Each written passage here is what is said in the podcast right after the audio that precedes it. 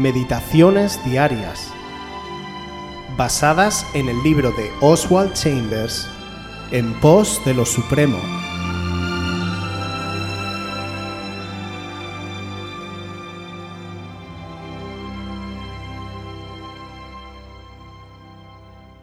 No por el poder ni por la fuerza. Primera de Corintios 2 del 3 al 5 y estuve entre vosotros con debilidad y mucho temor y temblor, y ni mi palabra ni mi predicación fue con palabras persuasivas de humana sabiduría, sino con demostración del Espíritu y de poder, para que vuestra fe no esté fundada en la sabiduría de los hombres, sino en el poder de Dios. Si al predicar las buenas nuevas reemplazas la confianza en el poder del Evangelio con tu conocimiento del camino de la salvación, impides que la gente reciba la verdad. Debes encargarte de que mientras proclames tu conocimiento acerca del camino de la salvación, tú mismo estés fundamentado y arraigado en la fe en Dios.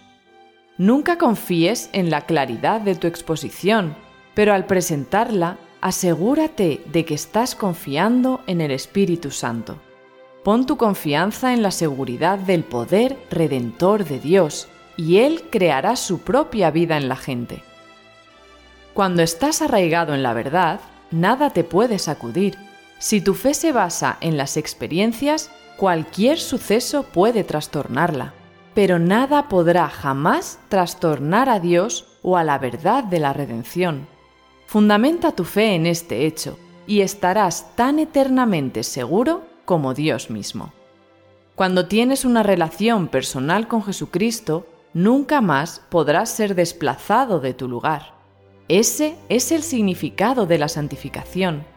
Dios desaprueba los esfuerzos humanos cuando empezamos a aceptar el concepto de que la santificación es solamente una experiencia y olvidamos que la misma santificación debe ser santificada como leemos en Juan 17, 19. Y por ellos yo me santifico a mí mismo, para que también ellos sean santificados en la verdad. Debo rendir deliberadamente mi vida santificada a Dios, para que Él la utilice como sus manos y sus pies.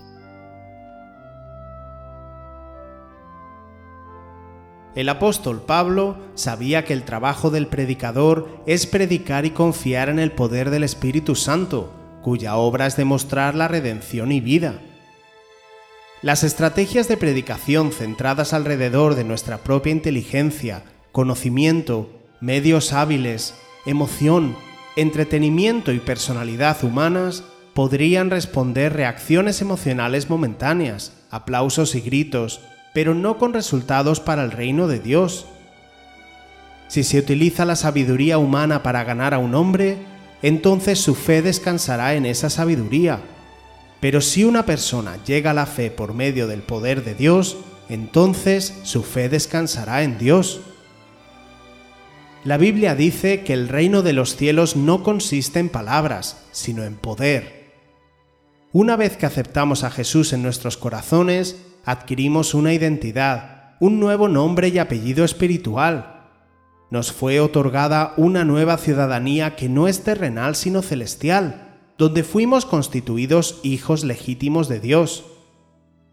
En el Evangelio de Juan capítulo 1 versículo 12 leemos, Mas a todos los que le recibieron, a los que creen en su nombre, les dio la potestad de ser hechos hijos de Dios.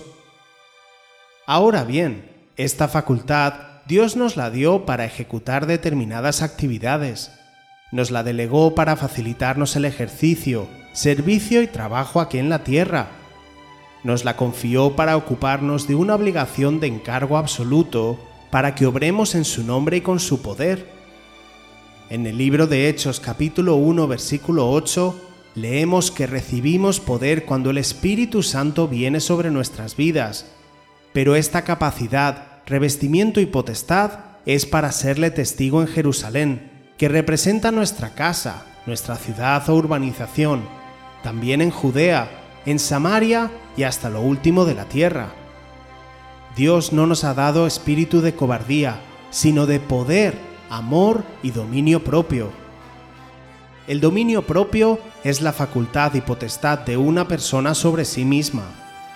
Es por eso que Pablo, inspirado por el Espíritu Santo, dijo que el reino de los cielos es locura para los que se pierden, pero para nosotros es poder de Dios.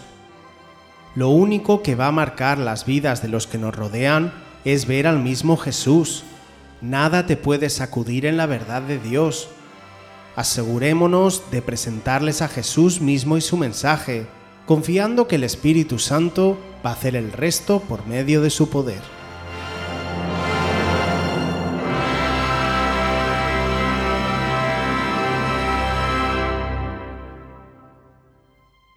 Si quieres volver a escuchar este devocional o cualquier otra de nuestras emisiones anteriores, puedes visitar nuestro canal de YouTube buscándonos como Aviva Voz FM. También puedes ponerte en contacto con nosotros a través de nuestra página web www.avivavoz.es o mandarnos un correo electrónico a la dirección contacta@avivavoz.es.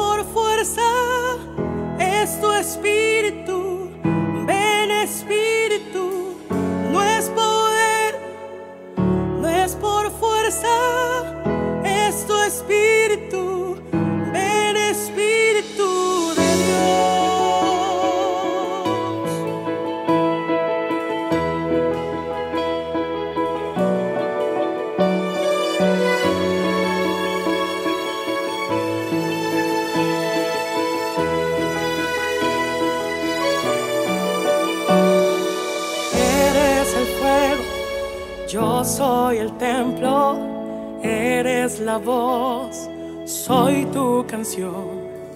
Eres mi Dios, somos tu pueblo, eres la luz, me rindo a ti.